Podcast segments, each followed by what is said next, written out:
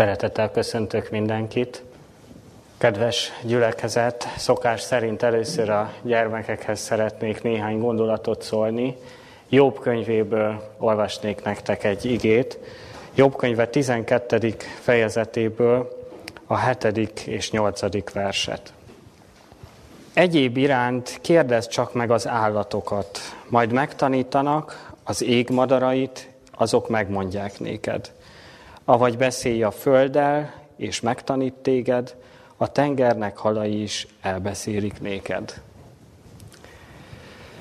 Kedves gyerekek, a természetből nagyon sokat tanulhatunk, és nekünk egy különös lehetőségünk van erre, akik szombatot ünneplünk, mert szombaton a teremtés emlékünnepe van, ezért van időnk és lehetőségünk, hogy sokat gondolkodjunk és sokat szemlélődjünk a természetben.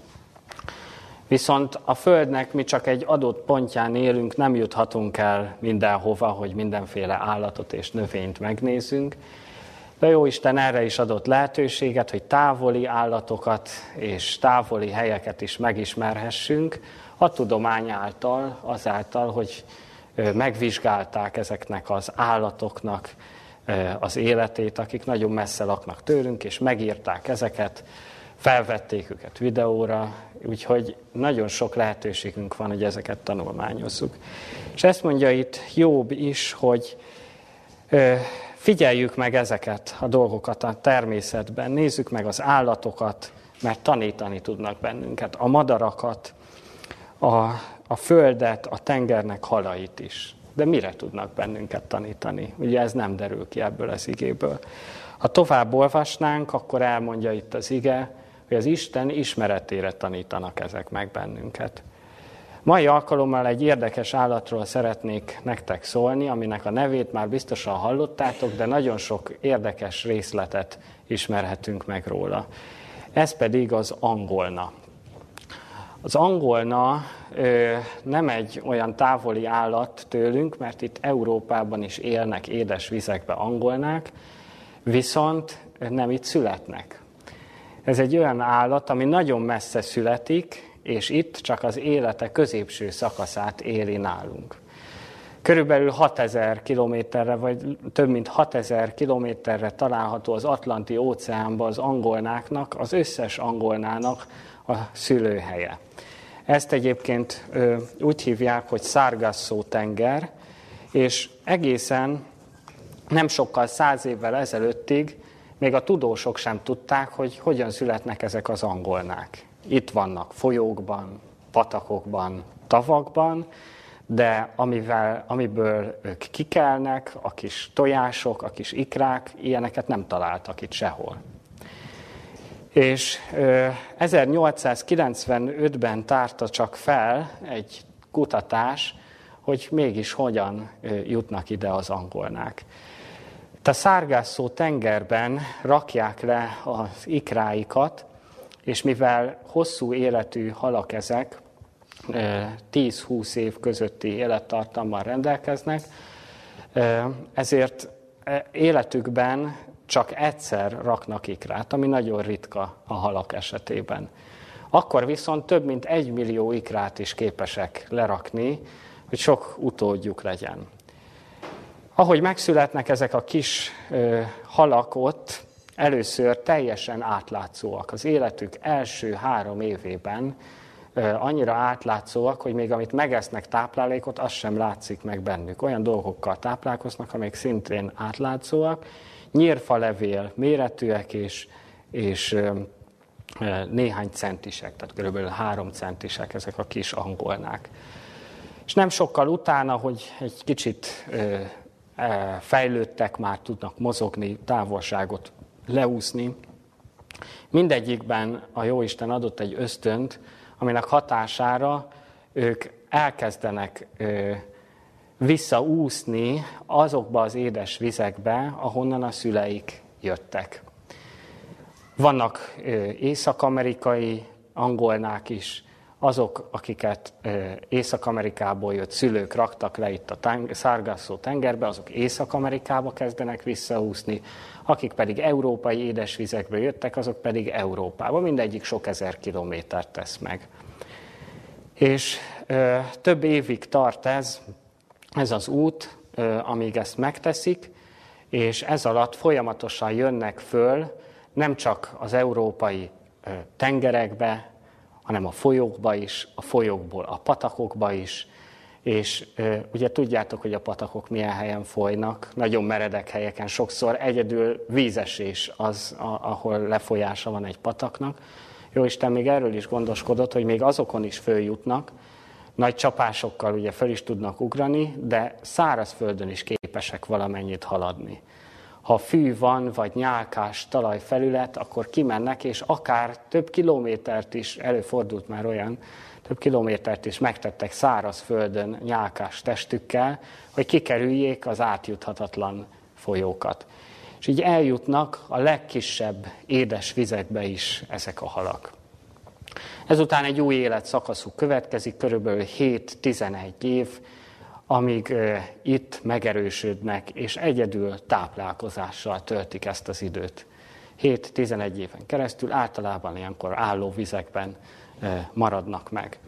Itt változik a színük is, először sárga, angolnák lesznek belőlük, az üvegangolnából, aztán zöld angolnák, és kb. hét-tizenegy év után pedig sötét színű lesz a hátuk, és fehér a hasuk, és a méretük is sokkal nagyobb lesz, megnőnek, hosszúak lesznek.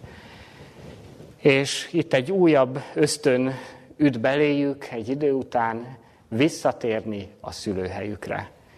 És több ezer kilométeres útra elindulnak, és ez alatt az út alatt nem esznek semmit. Amit addig ettek, abból ők eljutnak, ez több ezer kilométeren keresztül vissza az Atlanti-óceán Sargasso-tenger nevű területére, hogy itt aztán ők is lerakják az ikráikat, és, és az életük végéhez elérjenek. Jóisten csodálatos ösztönöket adott ezeknek az állatoknak. Azt láthatjuk, hogy nagyon sok mindent tanulhatunk tőlük. Például miért átlátszóak a kezdeti szakaszukban?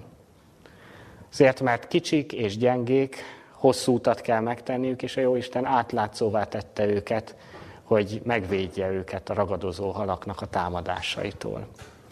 Később aztán ugye színesek lesznek, ahol nincsenek veszélynek kitéve, apró pici édes vizekbe, ahol nincsenek ragadozó halak, Ott, ott színesek lesznek, és aztán mikor megerősödnek annyira, akkor jönnek vissza, amikor már szintén nem tudják a ragadozó halak őket megtámadni, mert nagyok és erősek, és a sötét szín szintén elnyeli a, a tenger mély részein a fényt, és nem látszódnak.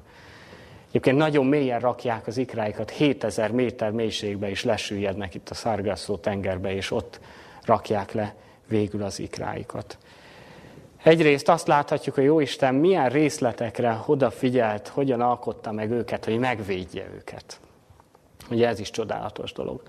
Másrészt azok az ösztönök, amik az ő életükben a vándorlásra késztetik, azok is csodálatosak. Bizonyos évek után mindegyik hal megteszi ezt. Nem marad senki sem a tengerben, elindulnak vissza az édesvizekben, aztán ha letelnek ott az éveik, akkor egyet sem találtak, amelyik ott maradt volna, mindegyik elindul visszafelé a, a szülőhelyére. Jóisten a természetben mindent úgy teremtett meg, hogy mindennek rendelt ideje van, és minden élőlénynek pont az jó, ahogy a Jóisten elrendelte az idejét. Nekünk is rendelt időket a Jóisten. Van ideje a tevékenységnek, és van ideje a pihenésnek is. Melyik gyerek az, közületek ki, ki az, aki szeret aludni? A gyerekek tevékenykedni szeretnek, játszani, csinálni dolgokat, de eljön az idő, amikor pihenni kell. És ez úgy jó, mert ezután tud újra, ezután kap újra erőt az ember a következő napra, és ezután tudtok ti is új dolgokat tanulni, új játékokat játszani, fejlődni ezek által. Szükség van pihenésre is. És ezért rendelte a Jóisten a heti pihenést is, a szombatot. hogy aztán erőt nyerjünk a következő hétre, és a következő héten is tudjunk engedelmeskedni szüleinknek és Istennek. A Jóisten ezt így rendelte, mert ez pont így jó nekünk, és ez a ciklikusság, ez a, ez a rendelt idő, ez megvan minden élőlénynél, a természetben, az állatoknál is. Én azt kívánom, hogy csodáljátok ti is ezeket a csodálatos teremtményeit a Jóistennek, és tanuljuk meg tőle, tőlük minél több mindent, ahogy Jób is javasolja a Bibliában, hogy figyeljük és tanuljunk tőlük. Köszönöm szépen, hogy figyeltetek.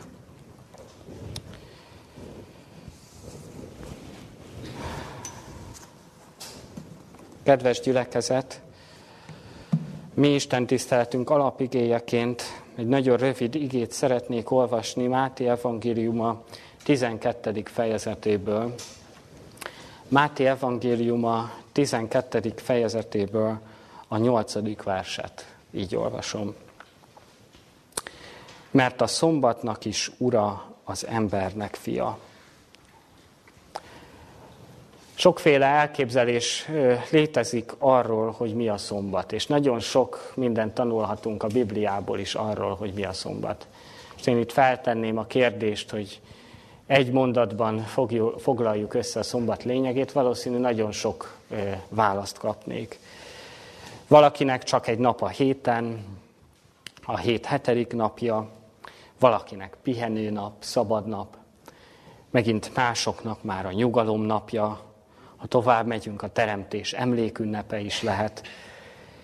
És ez mind nagyon jó és igaz, de mire tanít minket az, hogy Krisztus a szombat ura? Miért tette Jézus ezt a kijelentést?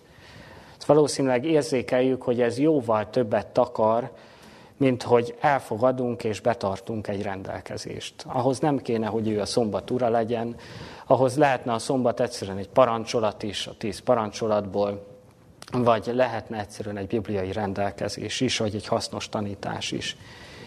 Az, hogy ő a szombat ura, ez már is személyessé teszi ezt a rendelkezést. Hogy Jézus Krisztushoz kell kötődnünk valamilyen módon ez, ezen a napon, és az ő vele kapcsolatról kéne, hogy szóljon ez a nap. Jézus korában is sok szombatünneplő volt, aki nagy buzgalommal védte a szombat megtartását, de közben nem értette meg a lényegét. Éppen itt is, ahol elhangzik ez a kijelentés Jézus életének ebben a szakaszában, itt is nagyon sokszor vádolták őt a szombat parancsának a megrontásával, sőt, igyekeztek olyan helyzetbe is hozni, hogy, hogy őt megvádolhassák, vagy akár meg is ölhessék ezért, hogy ő, ő a szombatot megszegi, és hogy ennek felette állónak nyilvánítja magát. Vajon mi meg tudjuk-e élni a szombatot úgy, ahogy Krisztus szeretné, és ahogy bemutatta nekünk? Mit jelent tehát ez, hogy Krisztus a szombatnak is ura? Talán első ö, hallásra úgy hangzik, mintha kicsit ö, kivételezésre, vagy a törvény kive, figyelmen kívül hagyására adna alapot ez. Jézus Krisztus olyan dolgot is megtehetett, amit mi nem, vagy az átlag hívő ember nem, mert hát ő a szombat felett áll, ő a szombatnak is ura. Aztán ugye az ember is hivatkozhat erre, hogy Jézus Krisztus is másképp állt a szombathoz, mint ahogy az Ószövetségben meg volt írva. Ugye ilyen kijelentések is elhangzanak sokszor, hogy, hogy, hogy Jézus Krisztus el is törölte a tíz parancsolatot, vagy a negyedik parancsolatot a keresztre vitte föl, és ott azt is megfeszítette. Tehát, hogy ez sokszor, sok ember számára hivatkozási alapként használatos, hogy hát átléphetünk bizonyos határokat, mondjuk az ószövetségi rendelkezéseket. Sokan erre is használják ezt a kijelentését is Jézusnak. De ha megnézzük a szövegkörnyezetet és Jézus életét, tehát a tágabb környezetet is, akkor azt láthatjuk, hogy Jézus egyáltalán nem ezt értette alatta. Ő nagyon is komolyan vette a szombat megünneplését. Azt olvassuk, hogy szokás, szokása szerint, gyermekségétől fogva ez volt a szokása, bement a zsinagógába. ott elővette az írásokat, és fel is olvasott ő is belőle. Hétköznapi munkát soha nem olvasunk, hogy végzett volna szombaton, sőt, tanította az igét, az Isten dolgaival foglalkozott. Ezen felül pedig azt láthatjuk, hogy nagyon sokat gyógyított Jézus szombaton. Tehát az emberek szenvedését enyhítette, ami szintén Isten akarata. És itt ebben az esetben egy olyan esetre válaszként hangzott el ez a kijelentés, hogy Jézus tanítványaival egy búzamezőn keresztül haladt, és a tanítványok egy mózesi rendelkezésnek megfelelően téptek kalászokat, ez nem számított lopásnak, és, és ették, mert éhesek voltak. És hát jöttek a farizeusok, hogy, hogy hát a tanítványok olyan dolgot tesznek, amit nem szabad szombaton tenni. Ők ezt kettős megszegésének is tekintették a törvénynek, ugyanis a kalász letépése az a aratás, aratással volt egyenlő számukra, a búzaszemek kiszedegetése pedig a csépléssel. Ugye más ilyen apróságokban is látjuk, hogy, hogy a farizeusok és a zsidók nagyon, nagyon szőrszálhasogatóan értelmezték a törvényt.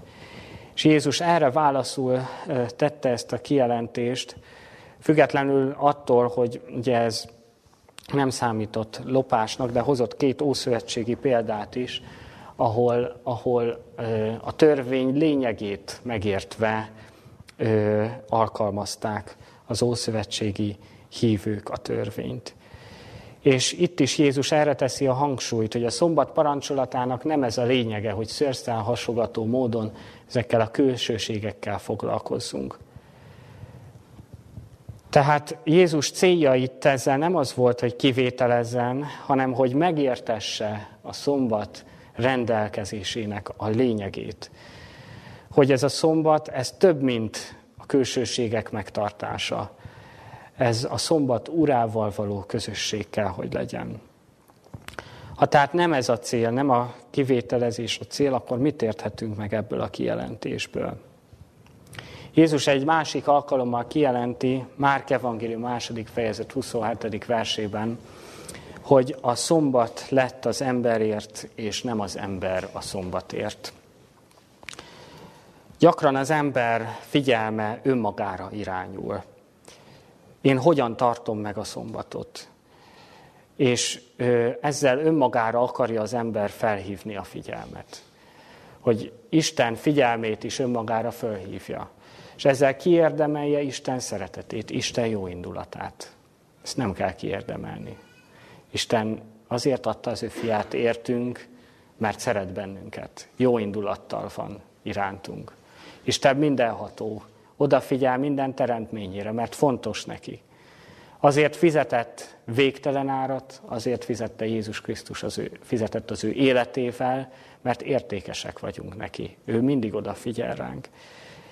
Az ember figyelme mégis ösztönösen önmagára irányul, és Jézus szombattal is ezt akarja megfordítani.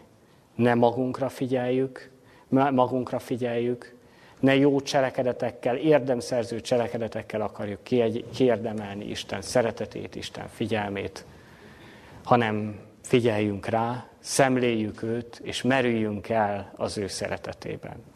Nem az ember lett a szombatért, nem az a lényeg, hogy a külsőségekkel hogy állunk, hanem hogy Istenre tudunk-e figyelni ezen a napon. Megértjük-e azt, hogy Krisztus mit tett értünk. Jézus ezt szerette volna bemutatni, hogy önmagunk helyett ráfigyeljünk, aki adta a szombatot, aki által valóban megérthetjük a lényegét, aki erőt is tud adni a betöltéséhez, aki sokra akar bennünket tanítani a szombat által is, és aki által a jellemfejlődésünk egyik fő eszközévé válhat ez a nap. Néhány gondolatot szeretnék itt idézni Ellen White Jézus élete című könyvében, könyvéből.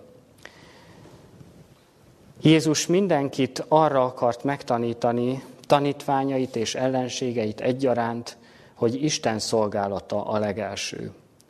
Isten munkálkodásának célja ezen a világon az ember megváltása, ezért, amit a munka végzése szempontjából indokolt, az összhangban van a szombat törvényével. Krisztus végül azzal tette fel érvelésére a koronát, hogy kijelentette, ő a szombat ura. Azaz minden kérdés és minden törvény felett áll. Mindenek bírája, ugyanazokra a törvényi rendelésekre mutatva menti fel tanítványait a vád alól, amelyekre a vádolók hivatkoztak. Ugye itt arra utal, hogy a kalásztépés vágya alól. A megváltó nem azért jött, hogy félretegye, amit a pátriárkák és proféták tanítottak, hiszen e képviselői által ő maga szólt. Isten szavának igazsága tőle származott. Ám ezeket a felbecsülhetetlen drága köveket hamis foglalatokba helyezték.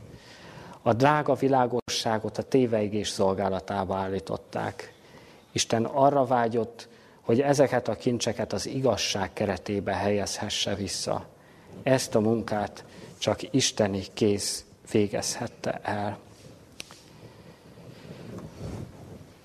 Krisztus tehát valóban szerette volna megértetni akkoriban is, és szeretné most is megértetni velünk, hogy mi a szombat lényege. Valóban Jézus Krisztus a szombat ura a mi életünkben és számunkra is. Ő szeretné, hogy ez a jelenfejlődésünk egyik fő eszközévé válhasson. De hogyan válhat ez a jelenfejlődésünk eszközévé? Mielőtt erre tovább térnénk, még egy idézetet szeretnék olvasni Waggonernek, a Krisztus és az ő igazsága című könyvéből. Ugyan ehhez a gondolathoz kapcsolódik. Ha Krisztus megváltoztatta vagy eltörölte volna a szombatot, akkor olyasmit rontott volna le, ami istensége mellett tanúskodik. Ha Krisztus eltörölte volna a szombatot, saját keze munkáját pusztította volna el, önmaga ellen fordult volna, s tudjuk, hogy ez az ország, amely önmagával meghasonlik, nem állhat meg. De Krisztus nem mondhat ellent önmagának. Ezért nem változtatott meg egyetlen jottát, vagy, pont, vagy egyetlen jottát sem abból, amit ő maga elkülönített, és ami tanúbizonyságot tévén istenségéről, bemutatja azt, hogy ő méltó arra, hogy minden pogány isten felett imádjuk. Krisztus számára megváltoztatni a szombatot olyan lehetetlen, mint megváltoztatni azt a tényt, hogy ő hat napon át teremtett mindent, a hetedik napon pedig megnyugodott. Tehát, ha Krisztus volt a törvényadó, és megváltoztatta volna a törvényt, akkor saját maga ellen fordult volna. Ugye emellett érvel itt Waggoner. Azt mondja, hogy ez olyan lett volna, mint megváltoztatni azt a tényt, hogy ő hat napon át teremtette a világot. Mit jelent tehát azt, az, hogy Krisztus mint teremtő tette ezt a kijelentést, hogy ő a szombat ura? Látjuk azt, hogy a szombat ugye a teremtés emlékünnepe is, és Krisztus volt maga a teremtő is, és teremtő Istenként tette ezt a kijelentést is, hogy ő a szombat ura. Mit jelenthet ez számunkra? Amikor a teremtés történetet olvassuk, a sok vallási hagyomány miatt talán ösztönösen is az atyára gondolunk, hogy aki ott volt a teremtés végrehajtójaként, az maga az atya volt. A Bibliát áttanulmányozva viszont azt láthatjuk, például egy verset idéznék csak, a Kolossé beliekhez írt levél első fejezet tizenötödik versé, verse alapján is, hogy a teremtés cselekvője, végrehajtója is maga Jézus Krisztus volt. Az atya volt a tervező, de Jézus Krisztus volt a, a végrehajtó. Így olvasom, tehát a Kolossé beliekhez írt levél első fejezet tizenötödik és tizenhatodik versét. Aki képe a láthatatlan Istennek, minden teremtménynek előtte született. Mert ő benne teremtetett minden, ami van a mennyekben és a földön, láthatók és láthatatlanok, akár királyi székek, akár uraságok, akár fejedelemségek, akár hatalmasságok, mindenek ő általa és őre nézve teremtettek. A tíz parancsolatnál úgy szintén gyakran az Atya jelenlétére gondolunk a Hóreben, de azt láthatjuk, hogy ő volt az, aki beszélt Ábrahámmal és Mózessel is. Tehát ott is Jézus Krisztus volt az Atya megszemélyesítője, megtestesítője. Ezeknél az eseményeknél mind Krisztus volt jelen.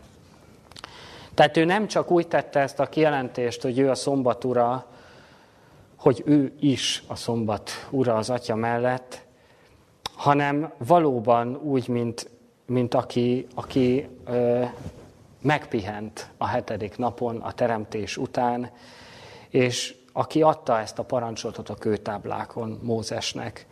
Ő a szombat ö, szerzője, őtőle származik a szombat. És ki mástól ismerhetnénk meg jobban egy rendelkezésnek a lényegét, mint annak a szerzőjétől. Gyakran úgy van ez, hogy az irodalomban is elemeznek egy művet, vagy akár a képzőművészetben is egy alkotást, és hát próbálják feltételezni, hogy a szerző vagy az alkotó mit, mire gondolhatott. De hogyha az alkotóval van lehetőség beszélni, van lehetőség megismerni őt, hát akkor ki más tudhatná jobban, hogy mi az alkotásának a lényege és a célja, mint ő maga. És Istentől ezt megtudhatjuk, hiszen Jézus Krisztus nem csak, bemuta, nem csak beszélt erről, hanem be is mutatta a szombat lényegét. Ha tehát ilyen értelemben ő a szombat ura, akkor fontos, hogy tőle ismerjük ezt meg. És hogyan ismerhetjük meg ezt tőle? Ha őt magát megismerjük, és az ő életét tanulmányozzuk. Éppen ezért a szombat nem csak a teremtés emlékünnepe, hanem Krisztusra, mint teremtőre irányítja a figyelmet. Nem csak Isten műveire, a teremtett világra irányítja a figyelmet, ha bár az is kikutathatatlanul végtelen és csodálatos tanulmányozási terület, hanem magára, a teremtőre, az alkotóra. A vele való közösség megvalósulására, a teremtő hatalmának a megnyilvánulására az ő életében. Erre irányítja a figyelmet. És ez már tovább mutat a szemlélésnél. Krisztus szeretne a szombat által még mélyebben jelen lenni, mind a személyes életünkben, mind a közösségi életünkben. Hiszen beszél arról is az ige, hogy a szombat jel is, jegy is, olyan, mint egy jegygyűrű, Isten és az ő népe között. Tehát a szombat ünneplés nem egy ilyen külső, nem lehet csak egy ilyen külső jegy. Éppen ezért a korunknak hirdetendő utolsó üzenet, a hármas angyali üzenet, amit Jelenések könyve tizennegyedik fejezetében találhatunk, ez is erre irányítja a figyelmet. Az örökkévaló evangéliumnak nevezi ezt az ige, és ez is a szombat lényegére irányítja a figyelmet. Arra, hogy mit jelent olyan közösségbe lenni Jézus Krisztussal, hogy ő a szombat ura lehessen az életünkben is. Jelenések könyve tizennegyedik fejezetéből, tehát olvassuk is el ezt a két verset, ami erre vonatkozik, a hatodik és hetedik verset.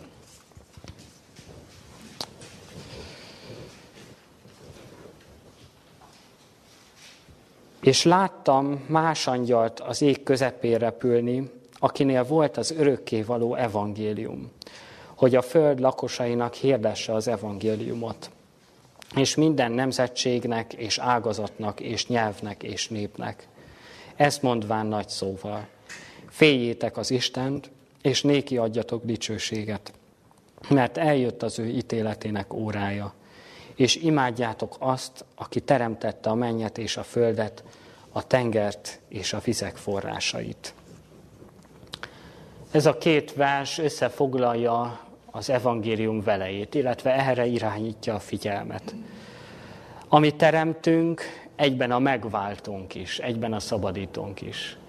Nem csak megteremtett minket, hanem életét is adta azért, hogy megszabadítson bennünket, lázadókat, ami bűneinktől, amivel fellázadtunk az ő tökéletes törvénye ellen. Ennek az evangéliumnak tehát része a teremtésben rejlő örömüzenet. Ugye, mint teremtőként hivatkozik ez a két vers is erre.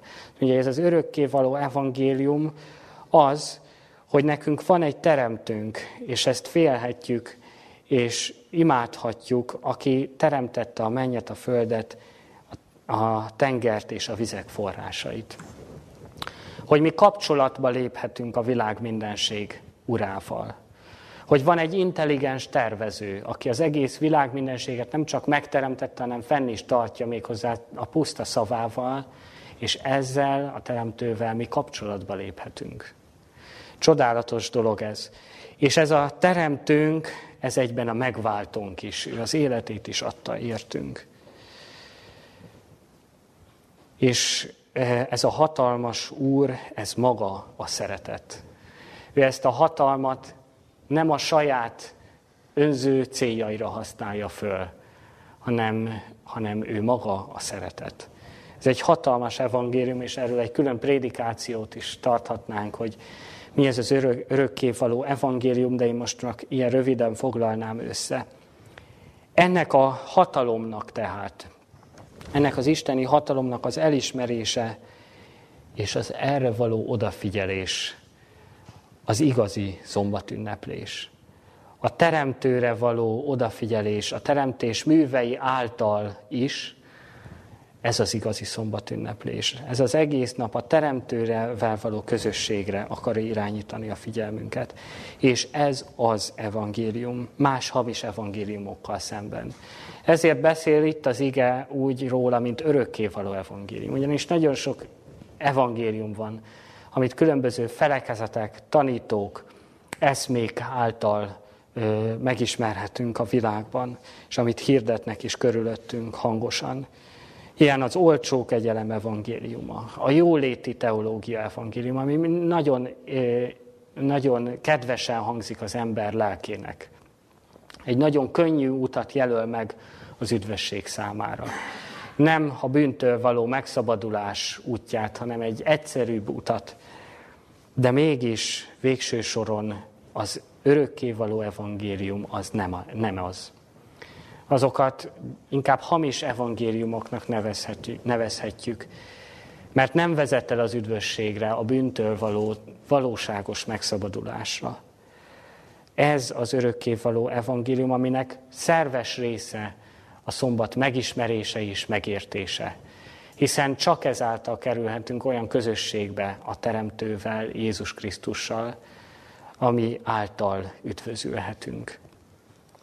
Ezért ez az első angyali üzenet nagy részben idézett a negyedik parancsolatból. Ha megnézzük a végét, ugye azt láthatjuk itt, hogy imádjátok azt, aki teremtette a mennyet, a földet, a tengert és a vizek forrásait. A negyedik parancsolatban is szinte ugyanezekkel a szavakkal találhatjuk meg azt, hogy miért nyugodjunk meg a hetedik napon, mert az Isten is ezt tette, Jézus Krisztus is ezt tette a hatnapi teremtés után, és így imádjuk őt. Később aztán Jelenések könyve szól arról, hogy lesz egy másik vallási hatalom, amit Babilonnak nevez, ami egy másik evangéliumot mutat be, aminek nem lesz része a szombat. Nem lesz része éppen ezért az Istennel való személyes közösség is, személyes közösség sem. És ezért beszél Jelenések könyvében szintén a másik korunknak szóló üzenet, a laodíceai üzenet arról, hogy ebből nagyon fontos kigyógyulnunk ebből az állapotból, hogy Jézus Krisztus az ajtón kívül van és zörget, mi pedig langymelegek vagyunk, és az ajtón belül vagyunk, és el vagyunk választva a személyes közösségtől. Ebből ki kell gyógyulnunk, hiszen enélkül, enélkül Istennel való személyes közösség nélkül nem fogunk tudni megállni az utolsó idők megpróbáltatásaiban sem. Éppen ezért van a szombatnak különös jelentősége a hitéletünkben. Ilyen értelemben jel tehát a szombat. Nem olyan értelemben, hogy felveszünk-e magunkra egy külső magatartást, egy szombatünneplést, gyülekezetbejárást szombaton, hanem hogy van-e ilyen megszentelő ereje a szombatnak ránk nézve. És ez a jel a világ számára, hogy mi egy olyan Istent imádunk, aki, aki meg tud bennünket szentelni, a szombat által is. Ha az életünkön látszik ez, az lesz valóban jel kifelé is, a világ számára is. Mi célt szolgál tehát, hogy a teremtésről és a teremtőről gondolkodunk szombaton? Csak elméleti ismeret ez? Vagy hogy elevenen tartsa ezt a hitelvet előttünk, hogy igen, mi szombat, szombatünneplők vagyunk? Vagy hogy kitűnjünk más vallások közül? Azt láthatjuk, hogy nem ez a lényege a szombatünneplésnek, és Jézus pont erre gondolt, amikor azt mondta, hogy ő a szombat ura, hanem hogy Krisztus megszenteljen általa. Ezt olvashatjuk Ezékiel könyve huszadik fejezetében, Ezékiel könyve huszadik fejezetének a tizenkettedik versében. Itt is ö, arra teszi a hangsúlyt, hogy a szombat egy jel Isten és az ő népe között, de nézzük meg, hogy milyen értelemben.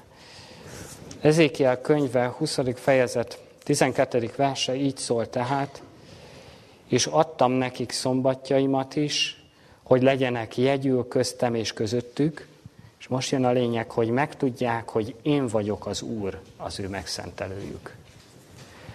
Nem azért, hogy megismerjék az emberek azt, hogy, hogy mik a mi hitelveink.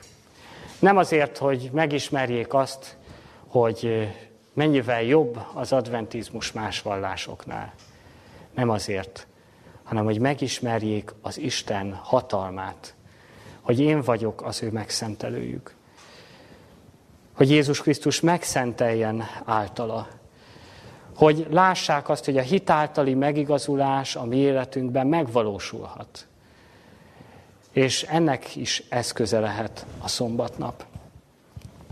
Ézsaiás könyve negyvenedik fejezetének a huszonötödik verse foglalja nagyon jól össze ezt, tehát, hogy, hogy mi a célja ennek, hogy a teremtésről gondolkodjunk szombaton. Ézsaiás könyve negyvenedik fejezetében, huszonötödik verstől így olvasom tehát: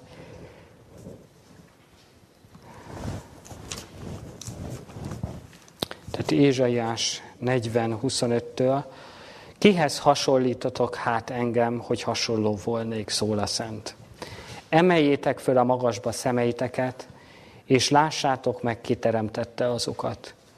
Ő, aki kihozza seregüket szám szerint, mindnyájukat nevén szólítja, nagy hatalma és erőssége miatt egyetlen híjuk sincsen. Miért mondod, Jákob, és szólsz eként, Izrael? Elrejtetett az én utam az Úrtól, és ügyemmel nem gondol Istenem. Hát nem tudod-é, és nem hallottad-é, hogy örökkévaló Isten az Úr, aki teremtette a föld határait? Nem fárad és nem lonkad el, végére mehetetlen bölcsessége. Erőt ad a megfáradottnak, és az erőtelen erejét megsokasítja. Itt Ézsaiás próféta is ugye a teremtett világot szemléli, a csillagoktól kiindulva. Azt láthatjuk tehát, hogy ő, aki kihozza seregüket szám szerint, mindnyájukat nevén szólítja. Tehát ahogy szemléli a világ mindenséget, és mennyire korlátozott lehetőségei voltak még Ézsaiás profétának, még saját szemmel, szabad szemmel szemlélhette csak a csillagokat.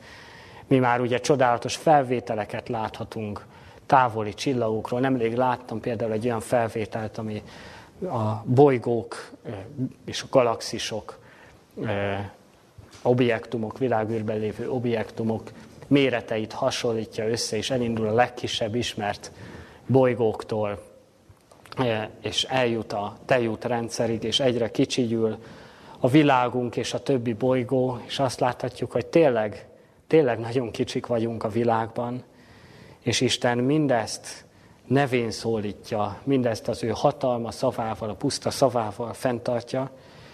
És amikor erről elmélkedik Ézsaiás próféta, arra gondol, hogy, hogy akinek hatalma van e fölött, az győzelmet is, győzelmeket is tud nekünk adni, ami erőtelenségünk által.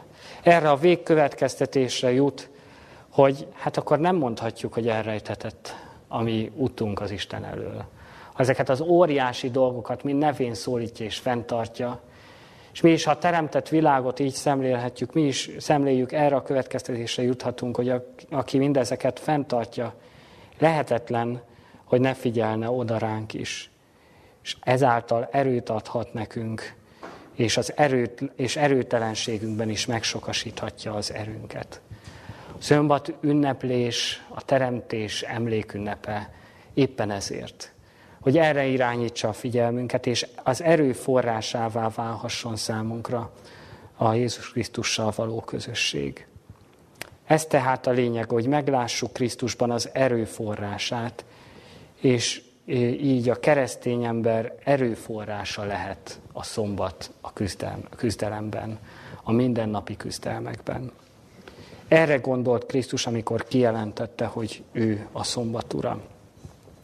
Ugyanezt a gondolatot ismerte fel a Zsoltáros is a kilencvenkettedik Zsoltárban. kilencvenkettedik Zsoltárt szeretném befejezésül elolvasni, amit talán ezek után, a gondolatok után kicsit más színben láthatunk, máshogy érthetünk meg. Ezt a Zsoltárt szombati Zsoltárnak is nevezik, ugye így kezdődik, hogy Zsoltár ének szombatnapra. Így olvasom tehát ezt a Zsoltárt. Jó dolog dicsérni az Urat és éneket mondani a te nevednek, ó felséges. Hirdetni jó reggel a te kegyelmedet és éjjelente a te hűséges voltodat. Tíz hurú hegedűvel és lanttal, hárfán való zengedezéssel. Mert megvidámítottál engem, Uram, a te cselekedeteddel, a te kezednek műveiben örvendezem. Mely nagyok, Uram, a te műveid, igen mélységesek a te gondolataid. A balgatag ember nem tudja, a bolond pedig nem érti ezt. Hogy amikor felsar, felsarjaznak a gonoszok, mint a fű, és virágoznak, mint a, a, a, mind a hamisság, cselekedők, mindörökké elvesznek ők. Te pedig, Uram, magasságos vagy örökké. Mert ímé a te ellenségeid elvesznek, és elszélednek mind a hamisság cselekedők. De magasra növeszted az én szarvamat, mint az egyszarvújét, elárasztom, dicsős, elárasztom csillogó olajjal. És legeltetem szememet az én ellenségemen, és az én ellenem támadó gonosztevőkön mulat majd a fülem. Az igaz virágzik, mint a pálmafa, növekedik, mint a cédrus a Libánonon. Plánták ők az úrházában, ami Istenünknek tornácaiban virágzanak. Még a vénkorban is gyümölcsöznek, kövérek és zöldellők lesznek. Hogy hirdessék, hogy igazságos az Úr az én kőszálam, és nincsen hamisság benne. Nagyon szép Zsoltár, ugye érdemes többször is szerintem elmélkedni ezen szombaton. Itt is a Zsoltáros, miközben szemlélte Isten hatalmát a teremtett világon keresztül, az a benyomás támad benne, hogy ez a hatalom őt is képes megszabadítani a gyarlóságaiból. A szombat tehát erre való. Nem a külső megtartás szempontjából adatott elsősorban, hanem a Jézus Krisztussal való közösségünk megnyilvánulása és a megszentelődés eszköze. És egy idézetet is szeretnék végül olvasni, szintén Waggonernek az előbb idézett könyvéből, ami összefoglalja ezeket a gondolatokat. Ugyanaz a hatalom, amit Isten használt fel a teremtéskor, áll mindazok rendelkezésére a megszentelődésben, akik alávetik magukat Isten akaratának. Ha Isten akarata szerint tartjuk meg a szombatot, mint az ő teremtő hatalmának emlékművét, és ezáltal szívünkbe költözik az isteni erő, amely rendelkezésünkre áll, Isten gyermekeinek üdvösségére, akkor a lélek az ő kezemunkájában örvendezve gyönyörűséget nyer az Úrban. Így a szombat a hit támasza, ami felemeli a lelket Isten trónjához, és közösségbe vonja őt Istennel. Én ezt kívánom, hogy ezt élhessük meg, és így fejlődhessünk még sokat a szombat ünneplésünkben, és a szombat valóban elérhesse azt a célját, hogy a szombat urával való találkozás lehessen a mi életünkben. A Jóisten ehhez segítsen bennünket. Amen. Most pedig imádkozzunk. Szerető mennyei Atyánk, Teremtő Istenünk, köszönjük neked, hogy a mi életünkben adtál egy napot, amikor szemlélhetjük azt a rengeteg csodát, amit te alkottál. Kérünk, segíts, hogy ezek a csodák ne csak rajtunk kívül lehessenek, hanem a mi életünkben is. Miközben ezt szemléljük, veled való közösségre juthassunk, és ez a teremtés ünnepe, ez az újjáteremtés eszköze is lehessen a mi életünkben. Hogy megszentelődhessünk a szombat által, és ez látszódhasson rajtunk. Hogy a te teremtő hatalmad az megnyilvánul a mi életünkben. Hogy tudjunk győzelmeket aratni, szabadulásokban, szabadulásokon keresztül menni, erőt nyerni a küzdelmekhez. Segíts bennünket abban, hogy így lehessen jel a világ számára a szombat a mi életünkön keresztül. Segíts, kérünk, hogy a teremtő hatalmad megnyilvánulhasson a mi szombatünneplésünkön is, hogy valóban a szombatünneplés ne képmutatás legyen, ne egy visszás dolog legyen, amikor azt látják, hogy hát ezek, akik szombatot ünnepelnek, ezek sem mások, hanem lássák azt, hogy habár küzdő emberek vagyunk, habár hibázunk, de a te teremtő, újjáteremtő hatalmad megnyilvánul a mi életünkben, és ezzel megnyerhessünk másokat az evangéliumnak. Kérünk, segíts, hogy így tudjuk hirdetni, ne csak a szavainkkal, hanem elsősorban az életünkkel a te üzenetedet, az örökkévaló evangéliumot. És segíts, kérünk, hogy igazi közösségre juthassunk veled, mint teremtővel. Hogy megérthessük azt, hogy te, Jézus Krisztusunk, te a mi teremtőnk vagy, és mit jelentesz számunkra. Segíts, hogy mind jobban, mind közelebb kerülhessünk hozzád. Hogy, hogy ez a teremtő hatalmad, ez, ez, ezt tanulmányozhassuk, és mind mélyebb megismerés és megértés lehessen az életünkben, hogy mi ez valójában, hogy ki vagy te számunkra valójában. Segíts, hogy így hitáltal, a hitáltali megigazulásnak egyre magasabb fokára juthassunk. Jézusunk nevében kértünk mindenre. Amen.